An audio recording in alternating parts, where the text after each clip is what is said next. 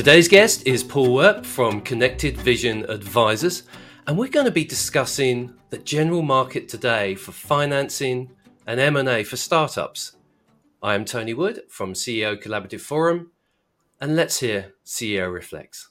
Paul, an incredibly warm welcome. Thank you for making the time. I know you're incredibly busy.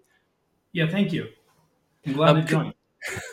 Could you just give us um, a quick rundown of what Connected Vision Advisors do? Sure. Uh, we're an, we're a boutique investment bank, and uh, we focus in on M and A and you know Series B and above capital raises, uh, really helping you know entrepreneur CEOs take that next big step uh, or transaction step in their business.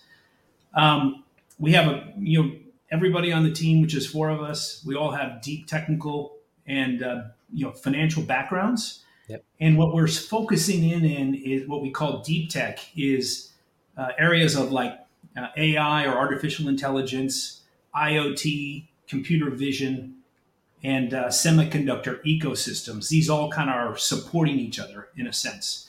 And we've done a number of transactions historically uh, on the investment or on the uh, acquisition side to companies like Cisco, Qualcomm, Bosch, Renesas, and many others.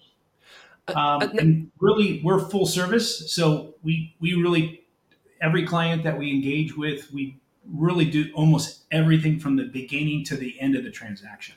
Wow. Now, now you you said deep tech. Now, one thing that was always um, interests me is what's the difference between a tech startup and a deep tech startup? What, what's the how would how would I know that I'm a deep tech and not just tech? Well, it's kind of a broader category, and it's kind of a new word that people have been talking about, right? Um, yeah. And really, what it is, is these core technologies that are kind of starting to emerge. And the difference is, it's a, what we call engineering innovation. So we have lots of research technologies, but it's not until you use from an engineering perspective that this innovation, you know, comes forward. And what happens is it, it has the ability to just transform industries like you know you've never seen before.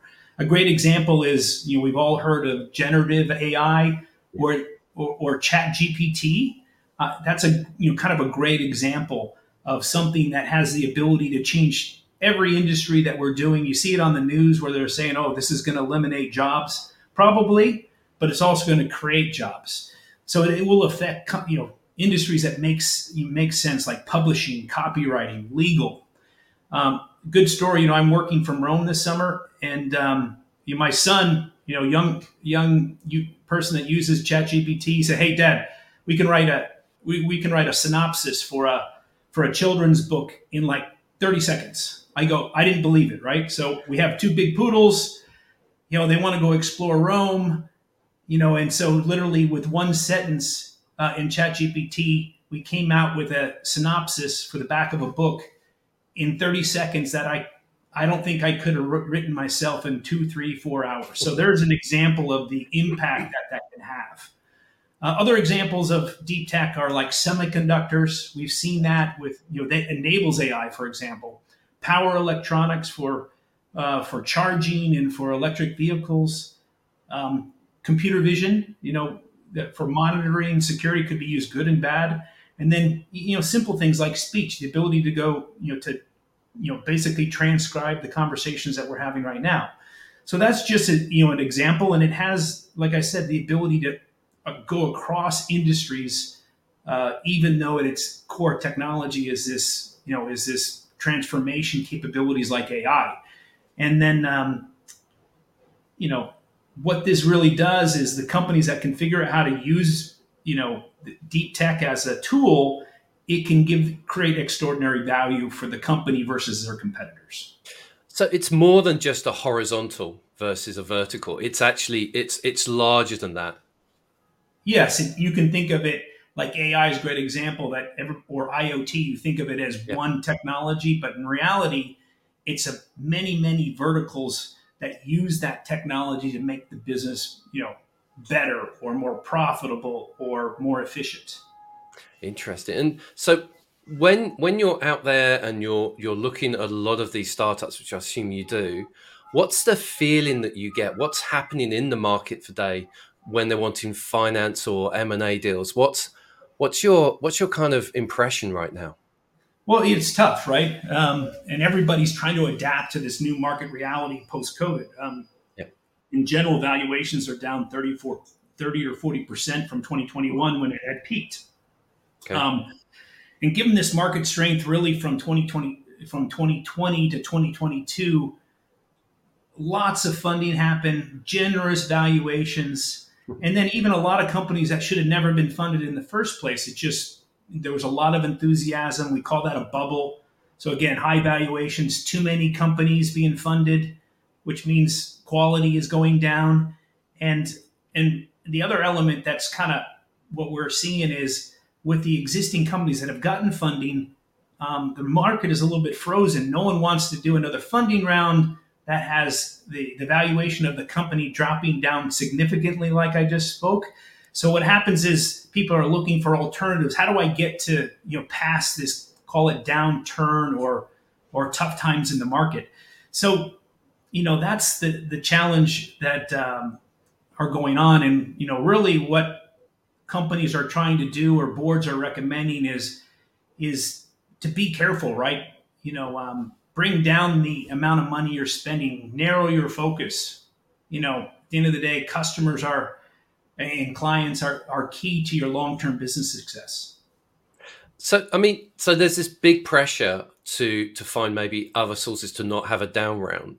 So, what should they do if they've got this big push from investors? What should these these companies do when when they're they're almost being forced? You know, they've got a runway. That's the definition of a startup. What what would they do? Uh, the key thing is conserve cash, right? Right. Uh, nothing makes an investor feel better than when they see, you know, basically the people running the company being efficient with the cash they're using.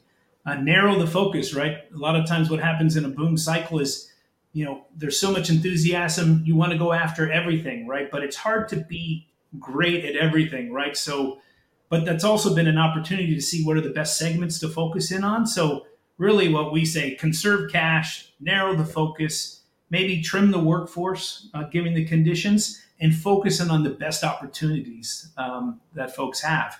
You know, there's a good example. A CEO friend of mine had called me. You know, he had exited his company, you know, for 220 million on 30 million invested capital. You know, right before uh, the pandemic really went um, into full force. Good timing. And he was, yeah, which is good timing, right? And he yeah. he was asking me, well, hey, there's this new company has great technology, but you know the revenue didn't you know hit as expected. They're spending eighteen million dollars a year on thirty five or forty people, which is is um, crazy if you if you do the math.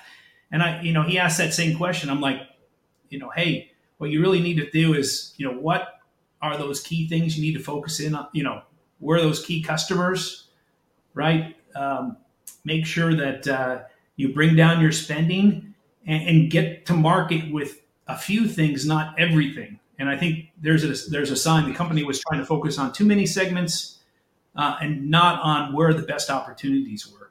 So that's kind of one of the you know the key things that we would recommend.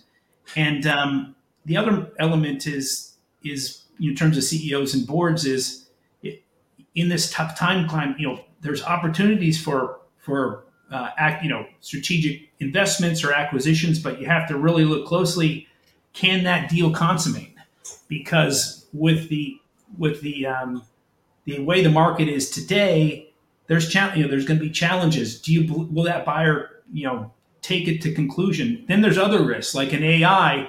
There's regulatory risk between uh, you know Russia, China, and the Western world, right? And and that's one of the things that we're dealing with right now is how do you get something to the finish line when somebody's worried that this this technology can leak to a part of the world that they don't want to see happen. So based on that, what we really recommend, especially these trying times, having an investment advisor, you know, can be a great asset. And of course, you know what we focus in on, but there's a whole host of industries because we're talking about the broader market, and an advisor can really give you you know ideas on how to narrow the focus and then look to avenues that can really enhance your business or or get you to the next step It's interesting. You were saying to, to focus your market or focus your product, um, release something maybe in MVP um, early. So is is are those sorts an example of the things that that investors or M and A buyers are looking for in the market today? Are there and anything else that they're looking for? Which are oh my goodness, if I see that, I'm yeah. in. Well, I think sometimes in tough market conditions, simplicity is everything, yeah. right? It's easy to understand your business. It's not hard to figure out how it would off, you know, how it would help. But what are what are M and A buyers looking for at the moment? They're looking for stuff that uh, that strategically enhances their business, uh, you know, and or you know something that has can be cash flow neutral. No one's looking for uh, something that that's going to significantly increase their burn rate. Um, but what they are looking for is something that can help their top line and can also potentially provides you know, synergies within an 18 month period that can add profit. They're not looking for the strategic acquisition that will pay dividends in you know in um, you know five years from now.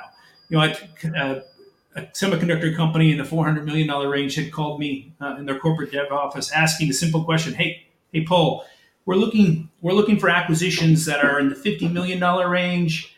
at least break even. And why is he calling, you know, calling us is because, um, you know, there's good value. We already said valuations for private companies are, are down significantly. So he's looking for something that increases his top line, but doesn't really burn too much money. And with, with your synergies and maybe his channel and sales force, he can rapidly grow it. So that's just an example of what's what's happening in the marketplace today and what you know what companies and buyers are looking for.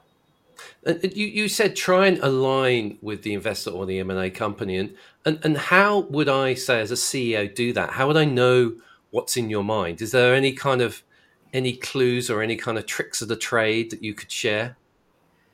Well, you know, it's inter- you know interesting you bring that up because you know when it comes down to strategic investments, we're not talking venture capital, but like yep. strategic investors or your M and A by strategics or or, or, or uh, acquirers, they're you know 75% of the time, what happens is they already know the company that they're interested in, either investing or buying.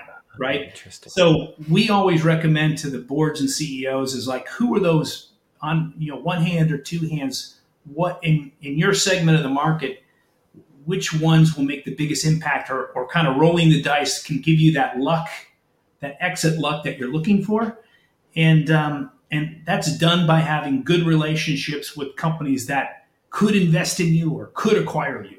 You know, great, you know, example, you know, OpenAI, which ChatGPT has a great relationship with with Microsoft and and all of a sudden $10 billion investment by Microsoft. And more than likely, you know, who knows what's going to happen in the world, probably acquired by Microsoft. You, you never know, but it's just a natural step. And you've seen seen that published by in, in the business press as a likely scenario. I mean, so so it, is it this um, this reason, this networking or knowing people, is this some of the reasons why some of these companies just seem to break all the rules and just seem to break out when like nobody expects it? Is it this like this back pre-wire work that they're doing? Yeah, I mean, there's there's a few things that one, it's got to be a hot market, right? You know, that shows, you know, like we're talking deep tech potential to transform industries, right? AI, it, you know, we keep on talking about it, but it's it's huge, right? I mean, if you look at it just in what we're saying in, in an investment climate that's not good, 14 over 14 billion dollars has been deployed in 2023 alone. Now, granted, 10 billion went to OpenAI, but that still leaves, oh, you know, over 4 billion to a, a host of generative AI companies, which is an increase of 40% from, uh, from last year in 2022. That's contrary to the overall market, which is down 40 or 50% on the investment side. So that tells you the, the market that you're in, that you're participating in, takes has a big impact. The other one is what do investors look for in that care? They look for, you know, for executives that have a proven track record, you know, in that from that overall excitement, right? So, so for example, you know, um, uh, Mistral AI, which is a, a ChatGPT or OpenAI competitor in France, four weeks old, raised 113 million dollars. And where do those executives come from? DeepMind, close to you in London, which is part of you know Alphabet or Google. So that's just as an example. And then you see the profile of that. You know, Eric Schmidt is an investor and an advisor. He was a former CEO of Google. And this sounds kind of crazy, but that, you know, those type of companies, when you're in a segment of a profile, a hot market, um, money can make a difference. That's probably the other element. In other words, if you invest really heavily, you can get way ahead of your competi- your, your competitors. And then, you know, finally, it's that team, right? Is that team you know have they do they have that track record, track record that gets people excited and then what happens is these companies tend to get acquired you know sooner rather than later. It doesn't necessarily mean that their business was fantastic. It just they took advantage of the excitement and the bubble in that specific segment. I mean, you sparked off two questions just as you were talking and i i was thinking first of all how do you know if someone's ai washing? Like they've just added AI and they said, I'm using a little bit of AI, so therefore they can go into that budget. Um, and the second is, how do I know if I've got the right team? I mean, I, have probably, if I've done it before and maybe I've only done it once, I may not know. How how do I know those? How do you tell if someone's AI washing, and how do you know if you got the right team? You on AI washing because you know as as bankers we're you know when we're trying to pick clients and AI to work with yeah. The key is just questions, right? Because what happens is, as you know, when it becomes a fad, everybody says, "Oh, we're AI enabled," right? Yeah. Well, then you start asking questions. What kind of algorithms are you using, right? What makes it differentiated, right? You know, yeah, everybody's doing AI. Let's say in a particular, you know, segment for, let's say, you know, on the edge, like in an IoT sensor device. But what algorithms are you using, and what are your, com- you know, who are your competitors, and you know why are you so much better than them so those are the the basic questions that as an investor or an acquirer you're, you're going to ask because we ask them ahead of time too because there's nothing worse than being a banker or advisor without asking the details and understanding it you get halfway through the process and you realize you're, you're you you can't see the success coming because you miss some of the details that makes that company so you that should make it attractive in the market if that makes sense and, and then so so you've got this element of due diligence. That must be quite an in-depth process for you as an investor to go in and go right. Um, a, what's their tech? What's their team? How is their team going to work? How are they going to perform against these challenges? How do you even start doing that?